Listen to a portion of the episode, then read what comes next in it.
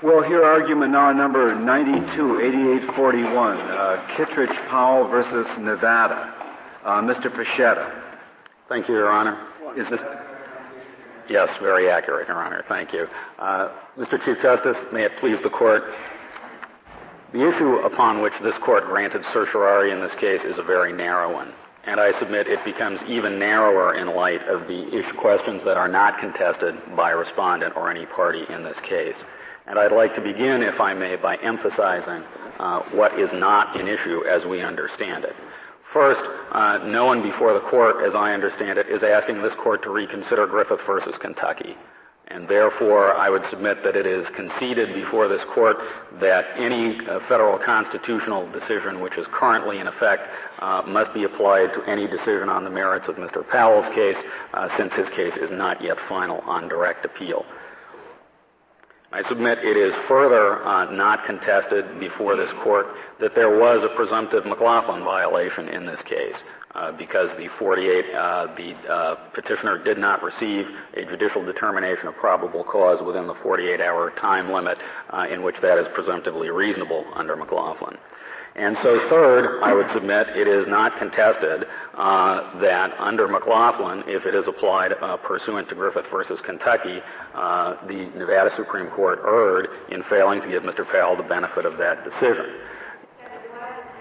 Correctly, that if the Nevada Supreme Court had not on its own brought up McLaughlin, it would not be in this case, you would have forfeited it because the only thing that was raised by Powell was arraignment and not probable cause.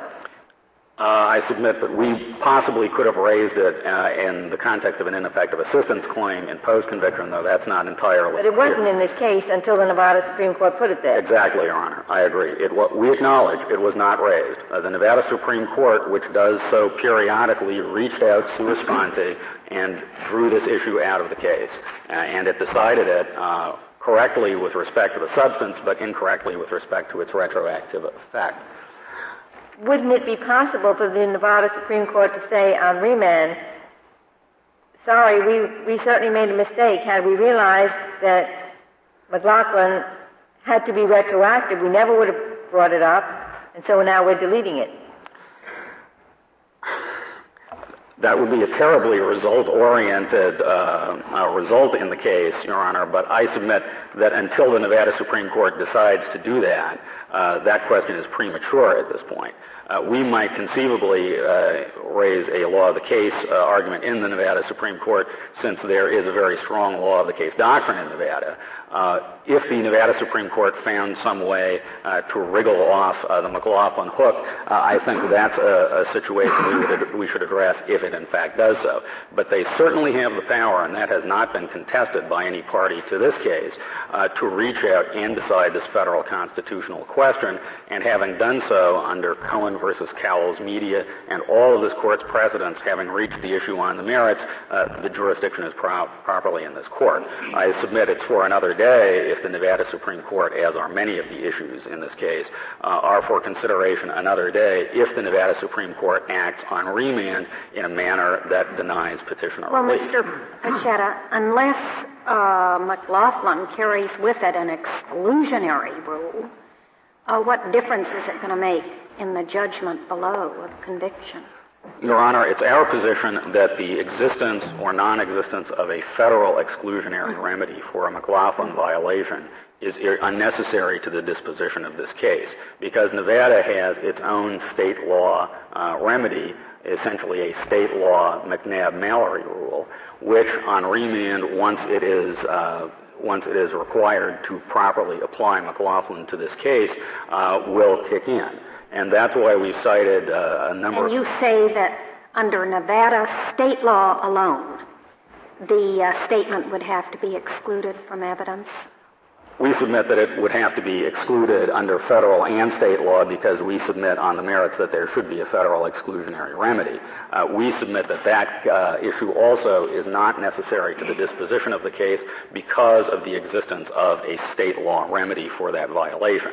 That's why we have cited Welsh versus Wisconsin and other cases in our reply brief uh, in which very similar situations have arisen in which a federal constitutional violation implicates a state law remedy in which this court has not proceeded to the federal exclusionary remedy that would be required, if any, uh, but remands for consideration under the state law remedy. Mr. Pescetta, I'm, I'm, I'm sure that is one of our options, and I guess in my mind, whether it's an option we should take or not depends on the probability that Nevada will decide the exclusionary issue in a way which is, number one, dispositive of the case, and B, strictly on state law grounds.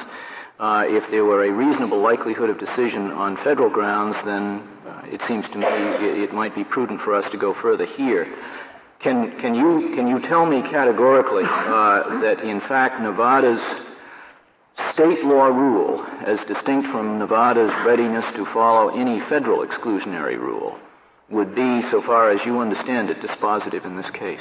I believe so, Your Honor, and I believe that the terms of the Nevada Supreme Court's but opinion. You just told me in answer to the first question that the Nevada Supreme Court might, you said, wriggle out of it or say, we started out with a question about arraignment under Nevada law, and then we picked up McLaughlin on our own and made a mistake in failing to understand that it is retroactive.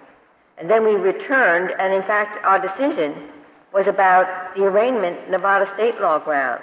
Couldn't this case go back and the Nevada Supreme Court could say, thank you for the instruction about McLaughlin. We now understand that it's retroactive. It was never raised by Powell. Our, our decision on arraignment stands just the way we wrote it. Just take out those paragraphs about McLaughlin, and we've got a decision based solely on state law. But, Your Honor, I don't think this court should pretermit that analysis by the Nevada Supreme Court. I would submit that if, once this court is properly invested with jurisdiction over the federal question, which it is, this court's responsibility is to decide the federal question. Justice Souter asked you what could the Nevada Supreme Court do on remand, and would you represent that indeed they would exclude this evidence? You have already, I think, uh, quite candidly said the Nevada Supreme Court could nonetheless decide this case on the state ground that they started and ended with, that is the arraignment point.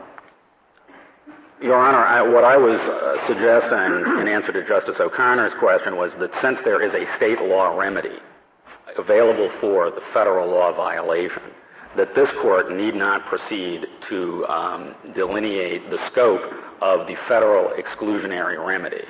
I submit that what I, what I believed I, Justice Souter's question was, was that if this is remanded, and if the Nevada Supreme Court decides the McLaughlin issue on the merits, as I believe it must, the availability of the state law remedy will result in reversal. That's our position. Now, if there, if the Nevada Supreme, I would uh, agree that the Nevada Supreme Court could do any number of things. It could reverse on remand on an entirely different ground and never reach this issue. But the question before this court is whether, having reached this issue, they decided it correctly. Well, the question, as you said in the beginning, Mr. Pescetta, is narrow, and as you continue to discuss it, it's narrow indeed. One perhaps we would not ordinarily grant if, if it's as narrow as you say, uh, an hour's argument on. It's simply whether uh, the Supreme Court of Nevada was wrong in deciding that McLaughlin would not be given retroactive effect. And you say we, we can't possibly go any further than that. I'm not saying that you can't, Your Honor. I'm saying that under this court's consistent practice, you shouldn't uh, because it's unnecessary to the disposition of the case. I'd just like to remind the court that in our uh, petition for certiorari, all we asked for was for this uh, judgment to be vacated and the case remanded for proper consideration in light of Griffiths. So, although you have given us uh, this hour, Your Honor, uh, that is actually more than we asked for. Well, maybe we think we need the full hour. you can, let me, may, may, I just go back to the to the Nevada law question? Does Nevada uh, have an, an announced rule uh, that when relief can be granted uh, as requested by a, a, prisoner, Nevada will always take up the state law issue first? I don't believe there is. I, what I'm getting at is what is the probability that if we rule as narrowly as you submit we, we should do, uh, that in fact uh, we will simply uh, that, that, we will have done anything more than than perhaps uh, uh, engage in a summary reversal, which will turn out to be of, of no significance. I, I, disagree, Your Honor. I believe in the terms of the Nevada Supreme Court opinion, which accept the prejudicial effect of the statement that was elicited from the defendant as a result of this um, delay in the probable cause determination, will govern their disposition of this issue. I submit that if this court uh, reverses and remands for further proceedings in the Nevada Supreme Court, that the Nevada Supreme Court will properly apply its state law remedy, which it has traditionally adhered to, and it will reverse this case. And I don't, you know, al- although it is difficult for me to stand up for the Nevada Supreme Court uh, until they do something that is unfair to us uh, in that regard. Uh, I submit. Would it be unfair to say that this is a defense that you forfeited? And therefore, we are going to make it clear that all we were trying to do was to tell the troops in Nevada, from now on, you've got to adhere to the 45, uh, 48 hour standard. We said that en passant in a case that was about arraignment. I, I, disagree, Your Honor. First, because under uh, this court's consistent jurisprudence, most recently Ylst versus Nunnemaker, a federal law uh, claim can be forfeited all the way through uh, a state system. And if it is revived by being considered on the merits by the highest court of the state, it's revived jurisdiction of this court attaches, and the decision of the federal question uh, by the state court is subject to review. On the, qu- on the question of whether this was dealt with en passant, I'd like to get to what I think is the thrust of respondents' contention, and really respondents' uh, only contention, which is that the Nevada Supreme Court did not, in fact, decide the Fourth Amendment question. Just before case. you get that, just, just one last inquiry on this. Uh, what concerns me, Mr. Pescetta, is that this is a capital case even if we assume that we need not reach the federal question, even if we intend to remand it to the state, to give the state a chance of applying state law if it wishes, why shouldn't we res- nonetheless resolve the federal question just to prevent this thing from ping ponging back and forth forever? It's obviously in your interest to have this case decided in as piecemeal a fashion as possible. That is to say, if the federal issue is going to be decided, you would, because it might be decided against you, you'd rather have it decided later. Let's send it back to, uh, to Nevada. Then they will say, no, we won't apply the state ground. And then you will say, but you must apply the federal ground. And they will say, no, we don't have to apply the federal ground. Then it'll come up to us and the thing strings out. Why don't we terminate this litigation as, as completely as possible now by deciding the federal issue? So just in case the Nevada court uh, doesn't hold the way you think it will on the state ground, we will spare you the trouble of another appeal to this court.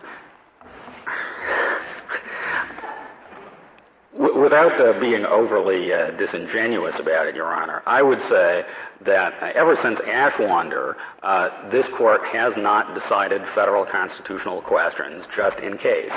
Uh, it has consistently adhered to the practice that if there is uh, a state law remedy, uh, or if there is a federal constitutional question which is presented but which is not necessary to the decision, uh, that it will not reach that question. Now, we are fairly uh, confident. Uh, perhaps overly confident, that our analysis of the federal exclusionary rule is accurate and that there should be a federal exclusionary remedy consistent with Justice Blackmun's opinion in Brown versus Illinois. But I think that what I have to focus on uh, before this court is obtaining relief for my client. And as I see it, remanding this case to the Nevada Supreme Court will uh, result in that relief. But although it's not in the question presented, do you think that it's also necessary, even under your minimum suggested approach, that we uh, reach the question of whether the Nevada Supreme Court was correct in saying that a right to seasonable arraignment is waived when you waive your Miranda rights? I submit that your. Or is that a matter of state law? I submit, Your Honor, that that is correctly not within the question presented.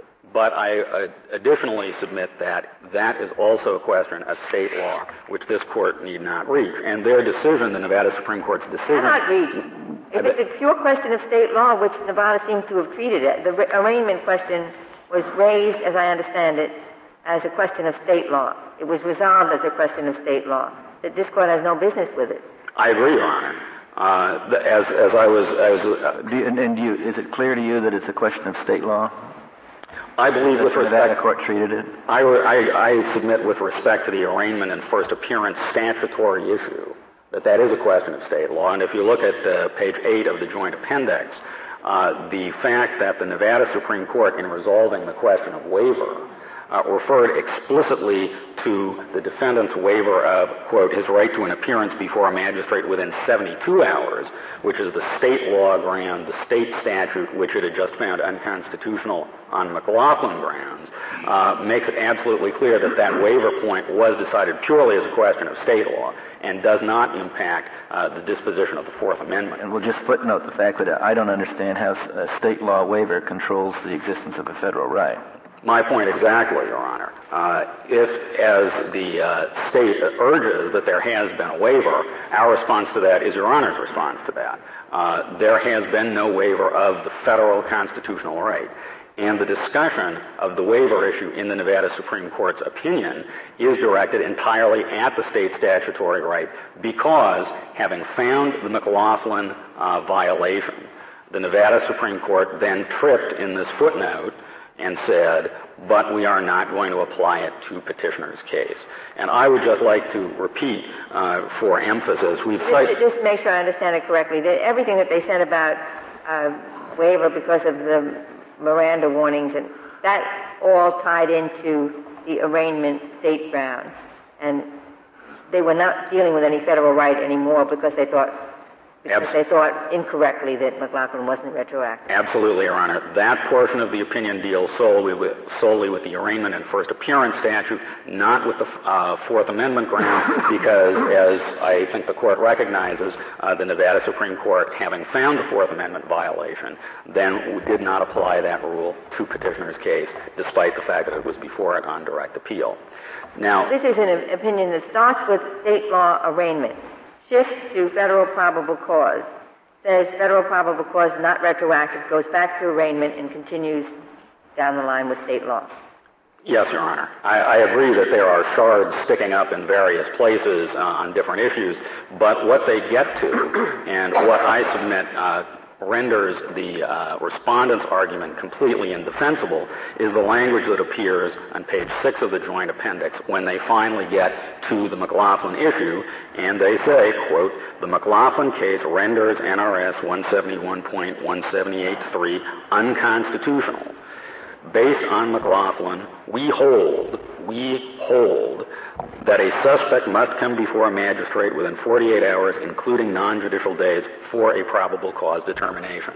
Now, we've cited a number of cases in our briefing uh, on independent and adequate state grounds, and I submit that this language puts the state's position completely out of court when a, a lower court says we hold uh, that a federal constitutional decision renders our practice unconstitutional. I submit that it really couldn't be clearer. And it is a- immediately after that uh, paragraph uh, that the uh, Nevada Supreme Court goes in a footnote uh, to the retroactivity analysis. It's saying that it holds our practice unconstitutional. It says, based on McLaughlin, we hold that a suspect must come before a magistrate within 48 hours, including a, for a probable cause determination. It doesn't say what the consequences of failure to come before the magistrate are. I, I, agree, but the previous uh, portion of its opinion in which it cited the Huebner line of state cases uh, are the cases that adopt the McNabb, uh, state McNabb-Mallory rule.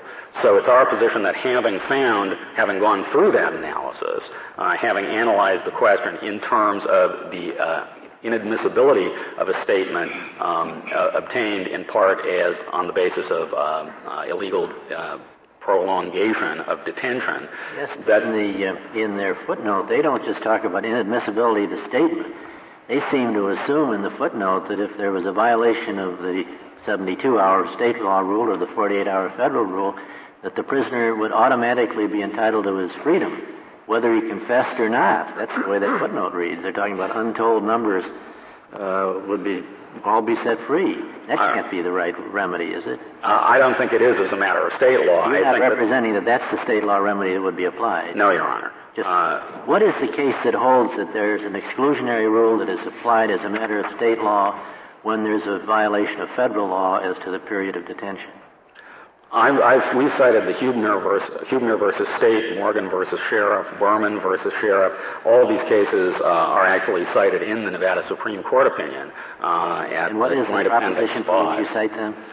That there is a state McNabb-Mallory rule that or results in a violation of the state detention rule. That in, well, that inadmissibility of a statement arises from an illegal prolongation of detention. But Illegal because of uh, the state requirement of prompt arraignment. They have not. Uh, they have not uh, distinguished between constitutional violations, state law violations in those cases. Well, delay is delay, as, as I see it. We, we, of course, this court has followed a McNabb Mallory type of rule, and yet surely it's an open question here whether an exclusionary rule accompanies the violation of the McLaughlin rule. Well, why wouldn't the Nevada court take the same position?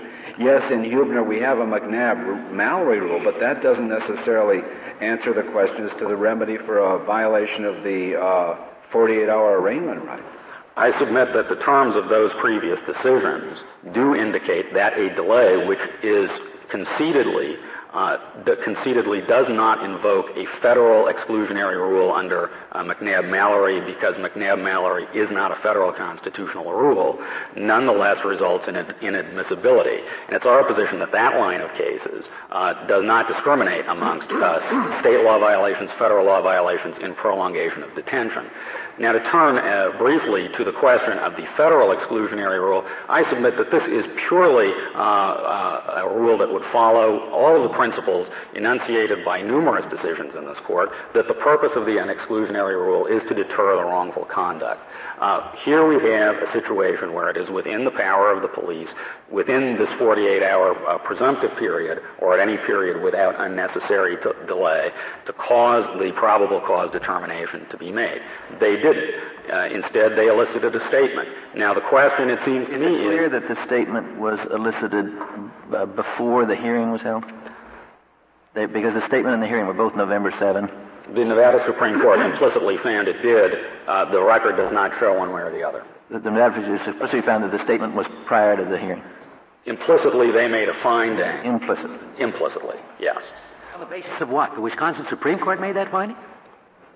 I'm, I'm sorry, the, the, Nevada Supreme Court made the finding? The Nevada Supreme Court's opinion says there, are, there is prejudice from the admissibility of these. There's nothing in the record, you tell us. On the basis of the fact that these statements, the statement was elicited the same day as the um, uh, as the probable cause determination. We've conceded that, uh, certainly, before this court.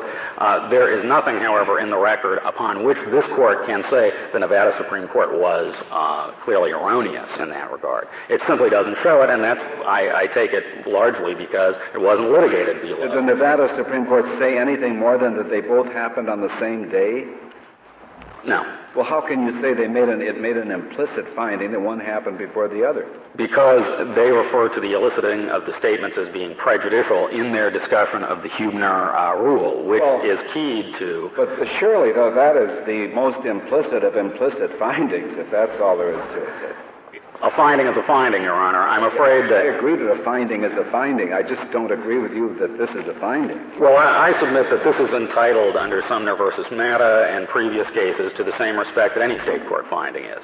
Now, granted, because of the posture in which this case uh, comes to this court, uh, the record is not pellucid on many issues. Uh, that is why we submit that this case has to go back to the Nevada Supreme Court. In fact, uh, many of the uh, respondents' arguments, including complaining about the inability to show attenuation or necessary delay are in fact grounds for reversing this judgment and not for affirming it. And so although the, technically the state can't urge those grounds because no cross petition was filed, uh, we submit that uh, essentially they have conceded that there have to be uh, uh future proceedings in this case. Now with respect One to the, the deterrent... the Nevada Supreme Court could find is that the November 7th statement was essentially duplicative. Um, so whatever error existed was harmless because the same uh, statements to the same effect had been made on November 3, which was well within the 48 hours? I submit, Your Honor, that's at most a mixed question. Uh, the question of harmlessness is not a, a, a, purely factual issue which the Nevada Supreme Court can determine.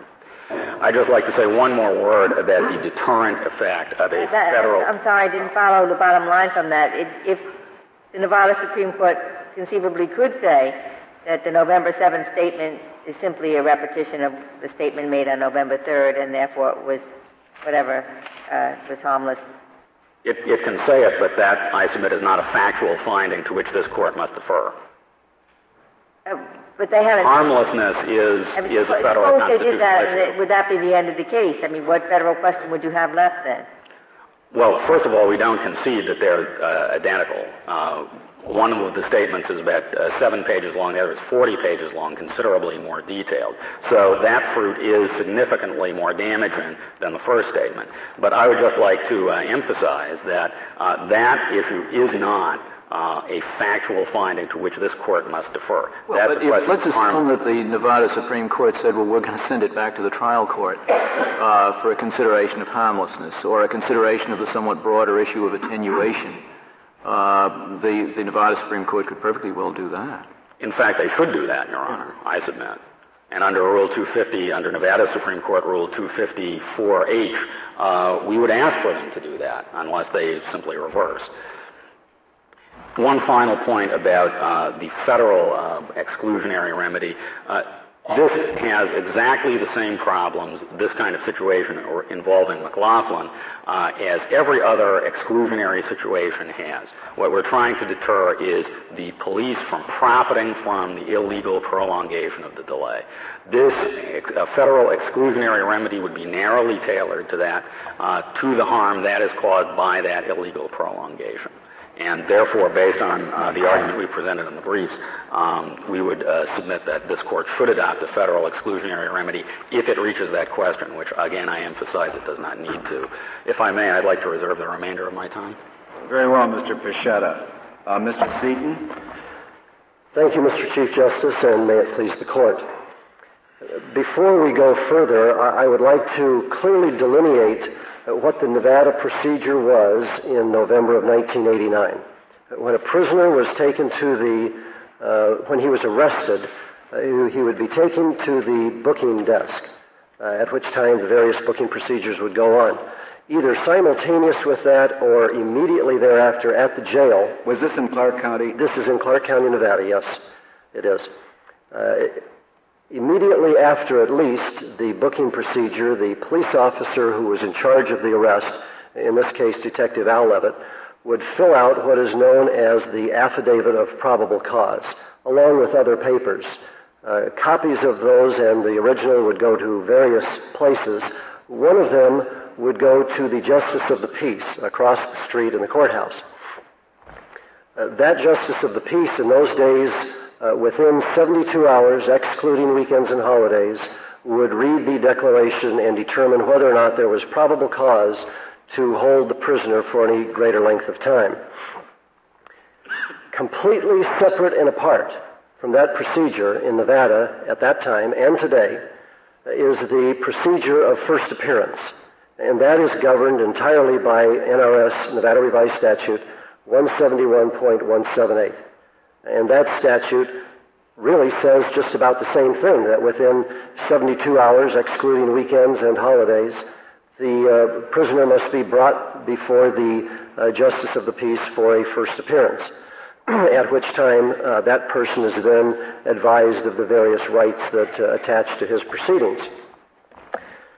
So that the, the court understands fully the procedures then are similar in that the uh, time limitations put uh, forth by the legislature in the first appearance statute uh, were used as guidelines uh, by Nevada officials or police officers in determining how quickly they had to obey the prompt uh, dictate of uh, Gerstein. And they chose to utilize the, the uh, 72 hours. The defendant in this case has never, until coming before this court, objected to uh, any sort of a probable cause difficulty. It has always been couched in terms of a delay in first appearance. And indeed, the Nevada Supreme Court began its opinion in this particular area, recognizing that that was the specific claim. Now, since I would prefer to spend most of my time uh, discussing the substantive issues that are before this court relative to the exclusionary rule, uh, I'd like to say a brief word about jurisdiction and then go on to that area.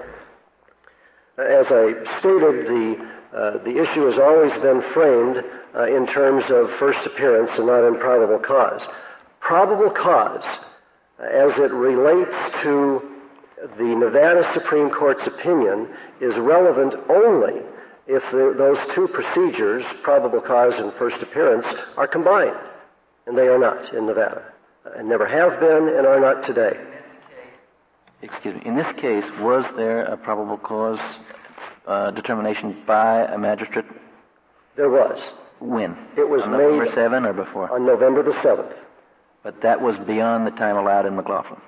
It was beyond the time in McLaughlin. It was done. Whether 18... or not the probable cause and the arraignment proceeding are combined, there was a violation of McLaughlin.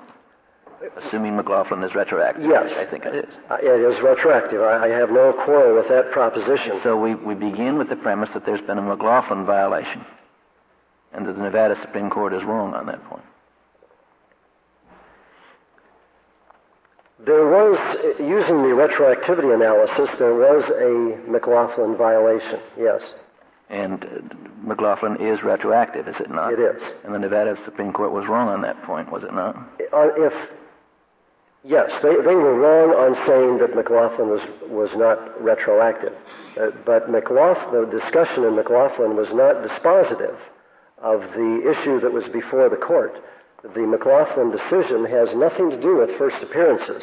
The, the, McLaughlin discussion by the Nevada Supreme Court had no place in this discussion of why, uh, whether or not there was a, an inappropriate delay in first appearance. Is, is, is it plausible to read the Nevada Supreme Court opinion as saying that if there were a McLaughlin violation, this statement would have to be excluded under the state's Huebner rule? It is not. Uh, we are not able to do that, I believe, uh, Your Honor. We, we, we, I didn't hear you. We are not able to make such a conclusion. Uh, the, the Nevada Supreme Court, uh, just going from the... Doesn't the Nevada uh, Supreme Court's opinion indicate that they, they even thought that if there had been, if, if the McLaughlin decision is retroactive, as everyone agrees it is, uh, they would have to just release this defendant? I mean, that's what the footnote. Well, the footnote does seem to indicate that, and that clearly is not the law in the state of Nevada. Um, and they have uh, so said. Well, what then was the purpose of Nevada's discussing McLaughlin at all? I wish I knew the answer to that question. Uh, I do not know the answer to the question. What I do know. Well, in a death case, I think we should know, don't you? I agree. And Did you, when, when this curious opinion came down, you didn't ask to have it uh, clarified because it goes from first appearance, as you call it, and then it shifts to this McLaughlin probable cause, and goes back to first appearance. So it would be apart from this intrusion of McLaughlin and the slip, an entirely state law decision that would have no place in this court. That, when, when, this curious thing came out that, about McLaughlin, you didn't know how it got in there certainly wasn't asked for by either of the parties. You didn't ask the court to um, alter or amend its decision? We, uh, my knowledge of, of the appellate procedure that took place was that uh, upon receiving the opinion, uh, a motion for rehearing was uh, asked for. Uh, in fact, if memory serves me correct, uh, both parties asked for that rehearing. it was declined, and the Supreme Court chose not to have a rehearing but to rely on their judgment as they wrote it. And other than that, I, I can't offer an explanation as to why they did what they did, uh, but I can offer uh, the conclusion that what they did really had no bearing on the only question that was before the court. Couldn't then, on remand, if we were to, to say, Nevada Supreme Court, McLaughlin's retroactive, couldn't they then say, Thank you for that information about federal law. Now we understand that this case was about arraignment. It started there, it ended there. We never would have intruded this suggestion on our own if we had known that what we were saying was incorrect about the retroactivity. They, they could take that position. Uh, I think what I would uh, forward to the court at this time is that uh, it's unnecessary to do that. I believe that the judgment below uh, even though uh, tortuously gotten to, was correct. I believe that the way that the Nevada Supreme Court ultimately disposed of the case is a correct one, and that for this uh, court to send it back for that kind of, uh, of correcting uh, would, would render this court's uh, judgment not more, much more than an advisory opinion, which I know even it if we're not with you, do. Even if we're with you so far, uh, was not in this case there a combined arraignment and probable cause hearing on November 7th? There was not. On November 7th, the only thing that happened was an ex parte reading by the Justice of the Peace of the declaration of arrest. So simply McLaughlin hearing. It is simply McLaughlin. The first appearance occurred late on November the 13th, uh, 1989. So clearly in this case, two separate proceedings were had. Uh, and uh, whether the court, the Nevada Supreme... To confess, I'm a little puzzled. You're saying the probable cause determination is not made in the course of the first appearance before the magistrate? It is not. But the, the, the Supreme Court of Nevada in page 6 is based on McLaughlin, we hold that a suspect must come before a magistrate within 48 hours, including non-judicial delays, for a probable cause determination. That reads to me like saying they have to have the probable cause determination in the first appearance. One reading of the opinion might be very similar That's to what you're exactly what suggesting. that sen- you'll agree that sentence says That sentence says that. What says something else in the opinion? Well, the, the court might have been, at that particular moment, deciding That's to not my question. What is, what is there in the opinion that says something else? Something other than there are two separate proceedings, but does the court say that in elsewhere in its opinion that the probable cause determination is not made in the first appearance here? No, not to my recollection, and that, that is what uh, I think befuddles some of us because they started off talking about first appearance and then all of a sudden, recognizing the McLaughlin decision, started talking about it as though it applied to the uh, statutory first appearance when it in fact it did not. And then they finished up, as Justice Ginsburg pointed out, by uh, holding their decision based on uh, Nevada waiver law of, uh, of the Miranda right. I just don't understand what the authority is for the proposition that the probable cause determination is not made in the first appearance hearing. It Well- seems to be something you're arguing. Yes, I, I am arguing that, and the authority What, what is there in writing that tells us that is so? My answer to uh, Justice uh, Kennedy a few moments ago that the probable cause hearing in this case was held on November the 7th, and on November the 13th, uh, the first appearance was held. That shows, in fact, in this case, there were two separate proceedings. The That, that doesn't show that it is correct to have uh, not to make the probable cause determination in the first appearance hearing. No, it, it could be correct. Uh, obviously, California does that in some of their And, counties. and obviously, the Nevada Supreme Court says that's what you're supposed to do in Nevada, according to this opinion. well, and if they're saying that, uh, and we don't know that that's what they're saying, but But you just agreed with me that that's what that sentence says. well, I don't know if that's what that sentence means. We, well, that's what it says. We have to have some kind of secret meaning behind what the words are. Go, go back. You were telling us what happened uh, in, in this county in, in Nevada. I think you started out that way. Are these still separate proceedings? Yes, they are still separate proceedings. They have never been combined. Uh, in, in the years since Gerstein, I have not once seen a probable cause determination made at the same time that a first appearance is made. There is no case holding. Uh, the, the statute in question, the first appearance statute, alludes absolutely not at all to probable cause. That is uh, an animal that has come about, I think, by virtue of, of the Gerstein decision and our state's efforts uh, by uh, local rule to abide by it. And in doing that, they chose to follow the 72-hour rule that was announced in the uh, in the first appearance. uh, The Nevada Supreme Court made it clear the Huebner line of cases would not apply to a violation of the time limits for a probable cause hearing? Well, in uh, respect, with respect to uh, uh, my opposing counsel's statement, I would tell the court that the Nevada Supreme Court, in those line, in that line of cases, has stated uh, what the rule is in almost all of the United States, and that is that the Mac- McNabb-Mallory line of cases uh, do not have to apply to the states, and our state does not follow uh, that My- line my, of my question was, has Nevada said as a definitive matter that its state McNabb-Mallory rule does not apply to a probable cause hearing when the probable cause hearing is beyond the legal, legally set time? It has not. Thank you. And I say that, if I might just follow up on it, because uh, in Nevada there are a dearth of cases, if there are any at all, which discuss the problem that faces us here, uh, that discusses any sort of a probable cause uh, difficulty. All of the cases talk about first appearance. That factor may have been something that aided the uh, court in uh, making its wrongful assumptions. It, it was just so f- unfamiliar with a local, local procedure which, which had not ever before come before it that it, in reading McLaughlin, just assumed that it applied back to the first appearance uh, yes, statute. Your, your, first, your first appearance hearing, is that always an arraignment where the defendant pleads not guilty or guilty? Unless it is continued for that purpose, uh, it In this it was arraignment.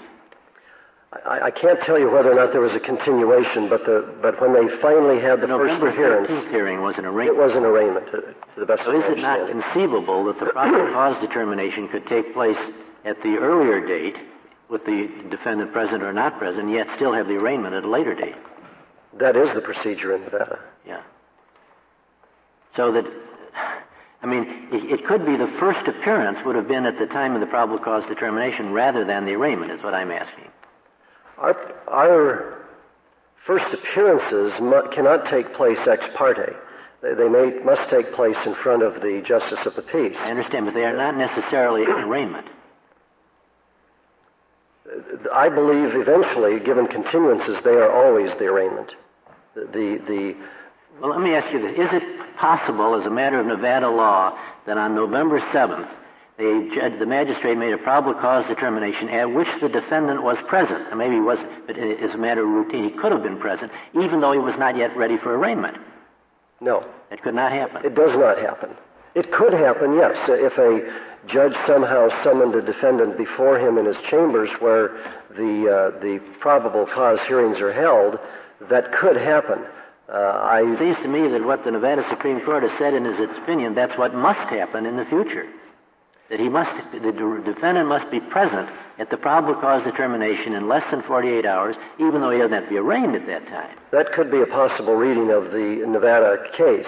Uh, That has not happened uh, since that time, and I believe in the event of, that a remand does occur for the Nevada Supreme Court to clarify its opinion, it will go along with its past practices. There's certainly nothing in our McLaughlin case that suggests a defendant would have to be personally present at the uh, uh, probable cause determination.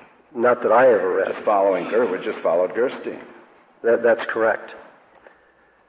With the very short remaining time that I have left, I would simply like to go on past the, uh, these aspects of the case and suggest to the court that are, there are two reasons, which have been fairly fully briefed in our briefs, uh, why the exclusionary rule in this particular case or cases like it should not uh, occur. And one of them uh, clearly is that in this particular case, the uh, uh, statement, the, the confession, if you will, of the defendant uh, was clearly not the fruit of the delay in the uh, finding of probable cause that occurred in this particular case.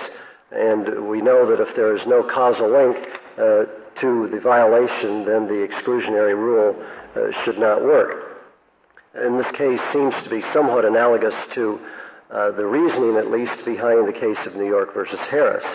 And this case, like that one, uh, the probable cause existed at the very beginning. Uh, some sort of a bad intervening event happened. In Powell, it was a Payton arrest. In this case, it's a delay uh, of a finding of probable cause, which I would want to remind the court that there always was probable cause. The affidavit, which was eventually viewed and ruled upon, never changed. Uh, there was no exploitation of any delay to, uh, to change the nature and circumstances of that particular uh, affidavit. Um, and, and the court in Harris seemed to indicate that the custody, albeit the, for the Payton violation, that custody was still lawful. And in this case, I would say that the custody is still lawful even though there is a delay. There is a Fourth Amendment violation because of the delay, but it doesn't render the custody unlawful. And the confession or statement then is not a product of the delay. It, like the one in Harris, is the product of the probable cause arrest, an appropriate arrest. A man should be in prison or in jail, I'm sorry, for uh, the things that he has done and that the police know about at that time. They are then entitled uh, to go ask questions of him, uh, which they did. And we have to remember that, uh, as was brought out in the earlier argument, that those um, uh, same statements were, were gotten from him several times, six times before, I believe. He told people uh, how the, these particular injuries occurred. Uh, he was more than willing, in fact, even eager to tell that story. And so there can be no uh, reasonable assumption, I believe, here that the that the statements in question were in any way the product of some sort of a delay. Had the delay not happened, we still would have had the statements. He still would have been willing to tell us the same thing uh, that he told us on other occasions.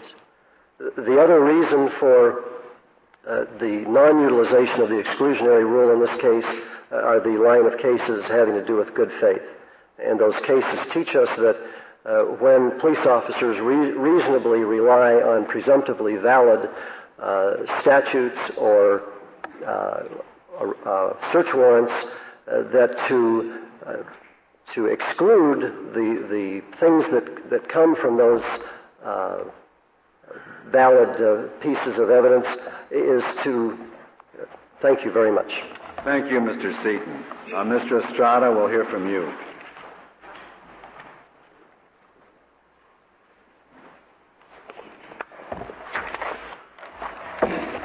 Thank you, Mr. Chief Justice, and may it please the Court.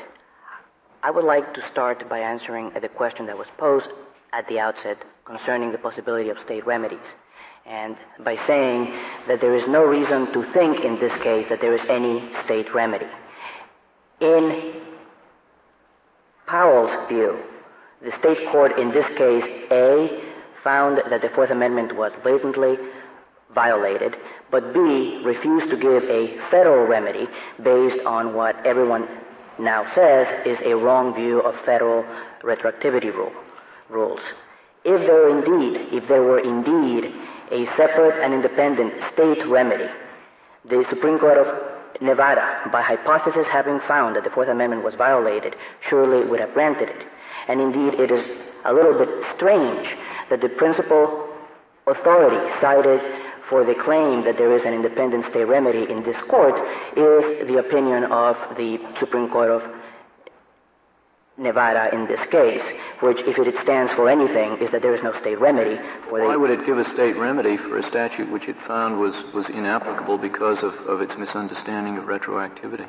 It did not. It, it, there, there are two different issues, Justice Souter.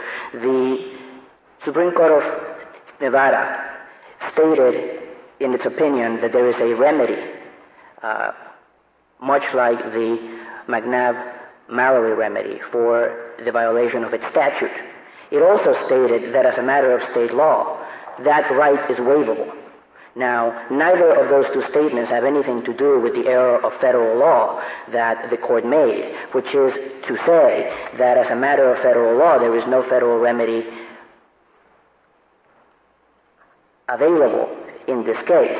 If we concede the premise for this court's having jurisdiction, which is the claim that the Supreme Court of Nevada necessarily found a Fourth Amendment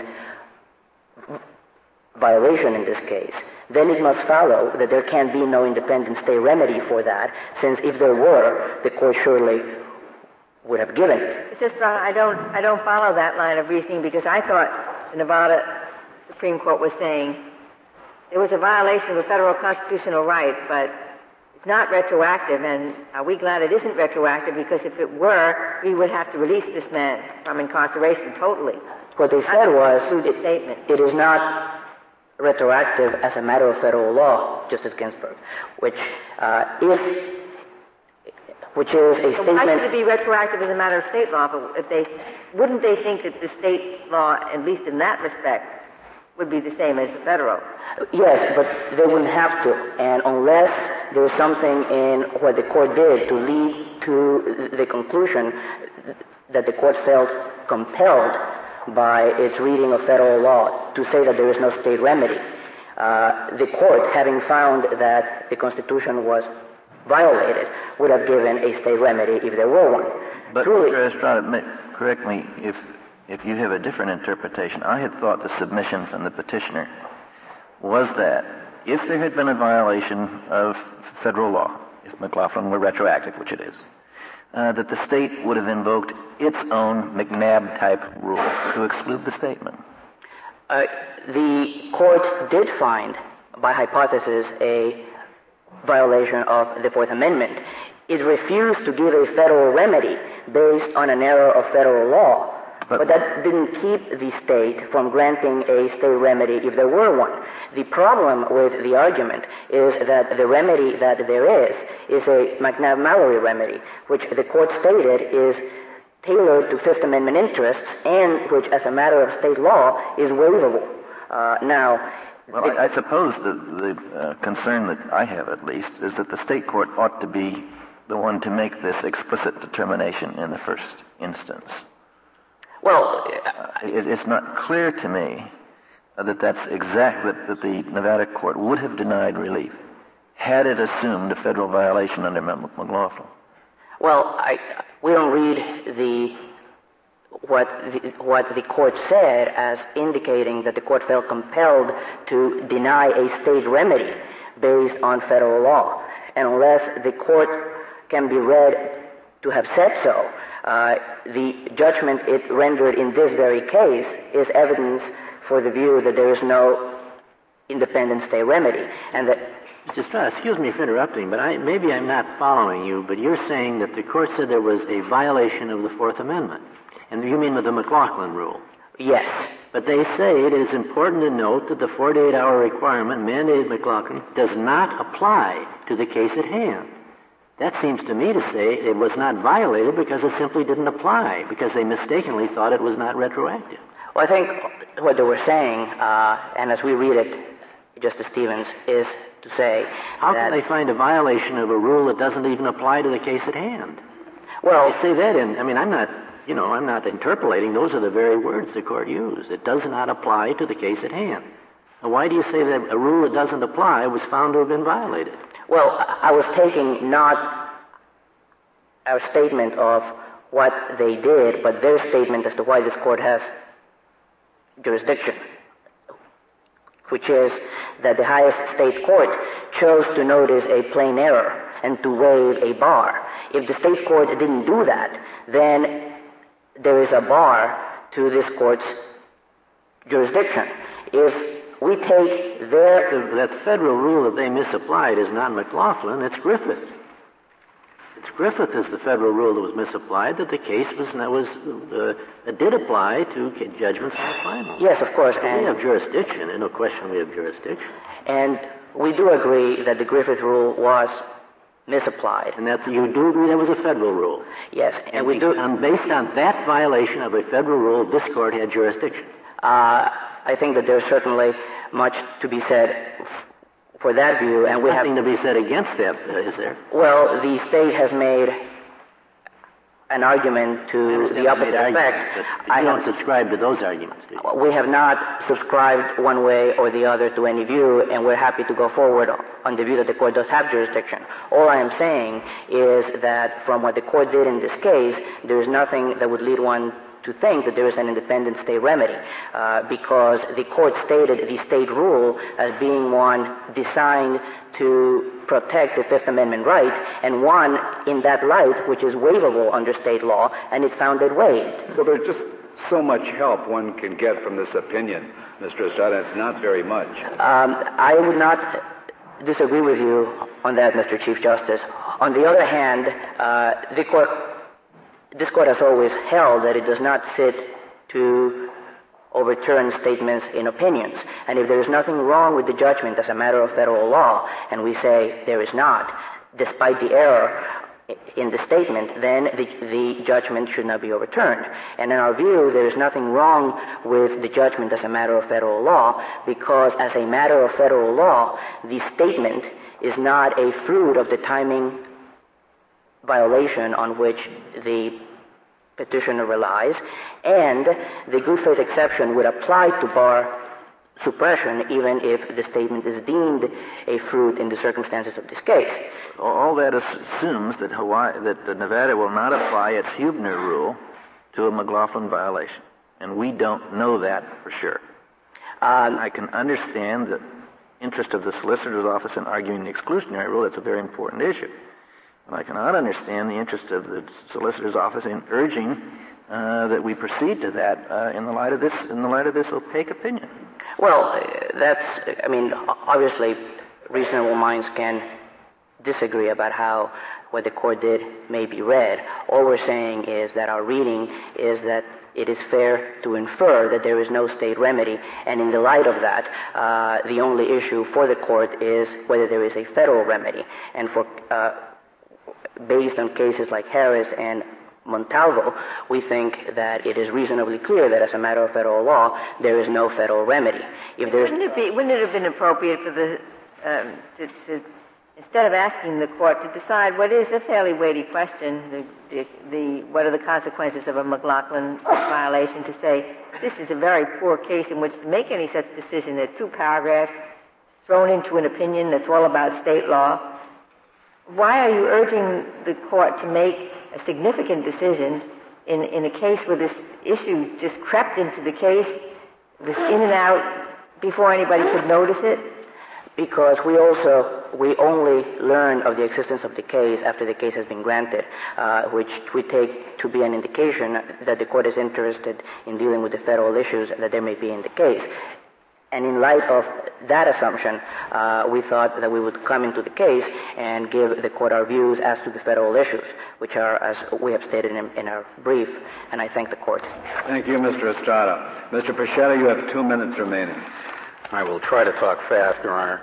Just the answer to Justice Ginsburg's question about what happens if the Nevada Supreme Court says we are not going to decide this issue is that would then not be an adequate state ground for the decision. We submit that if the Nevada Supreme Court adopts a procedural bar rule that says we will forgive procedural bars so long as we don't have to reverse, but we will invoke procedural bars so long as we can affirm, that's not an independent and adequate state ground. And that, I submit, is the short answer to your concern about what happens if the case goes back.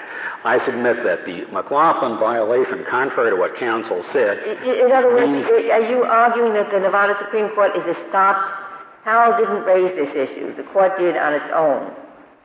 And you're saying that now having raised it, the court is stopped from withdrawing it? Then, then we have to litigate the procedural bar issue in the Nevada Supreme Court and ultimately in this court. But that's not right for decision. Why would that be a federal question? Because the adequacy of a state procedural bar is always a question of federal law uh, to bar review of a federal constitutional issue. Which the court itself injected. Yes, yes, Your Honor. It reviewed the issue. That's the end of the question. Now, as to good faith, the state is relying on the statute, which it says has nothing to do with the probable cause determination, the first appearance statute, to say they could, in good faith, rely on that in allowing the 72-hour time limit. I submit that's entirely anomalous to say on the one hand uh, it has nothing to do with the probable cause determination, but on the other hand that's the good faith reliance on the statute that uh, invokes Illinois versus Krull. With respect to Harris and the illegality of custody, illegal custody under McLaughlin is illegal custody. He shouldn't be in custody because it's illegal. The difference between Harris is the manner of arresting him was the constitutional violation. The custody was legal. Here, once the McLaughlin time limit was passed, the custody became illegal. He should not have been in custody under the Fourth Amendment at that point. I thank the court. Thank you, Mr. Pescetta. The case is submitted. The honorable court is now adjourned until tomorrow at, two, at 10 o'clock.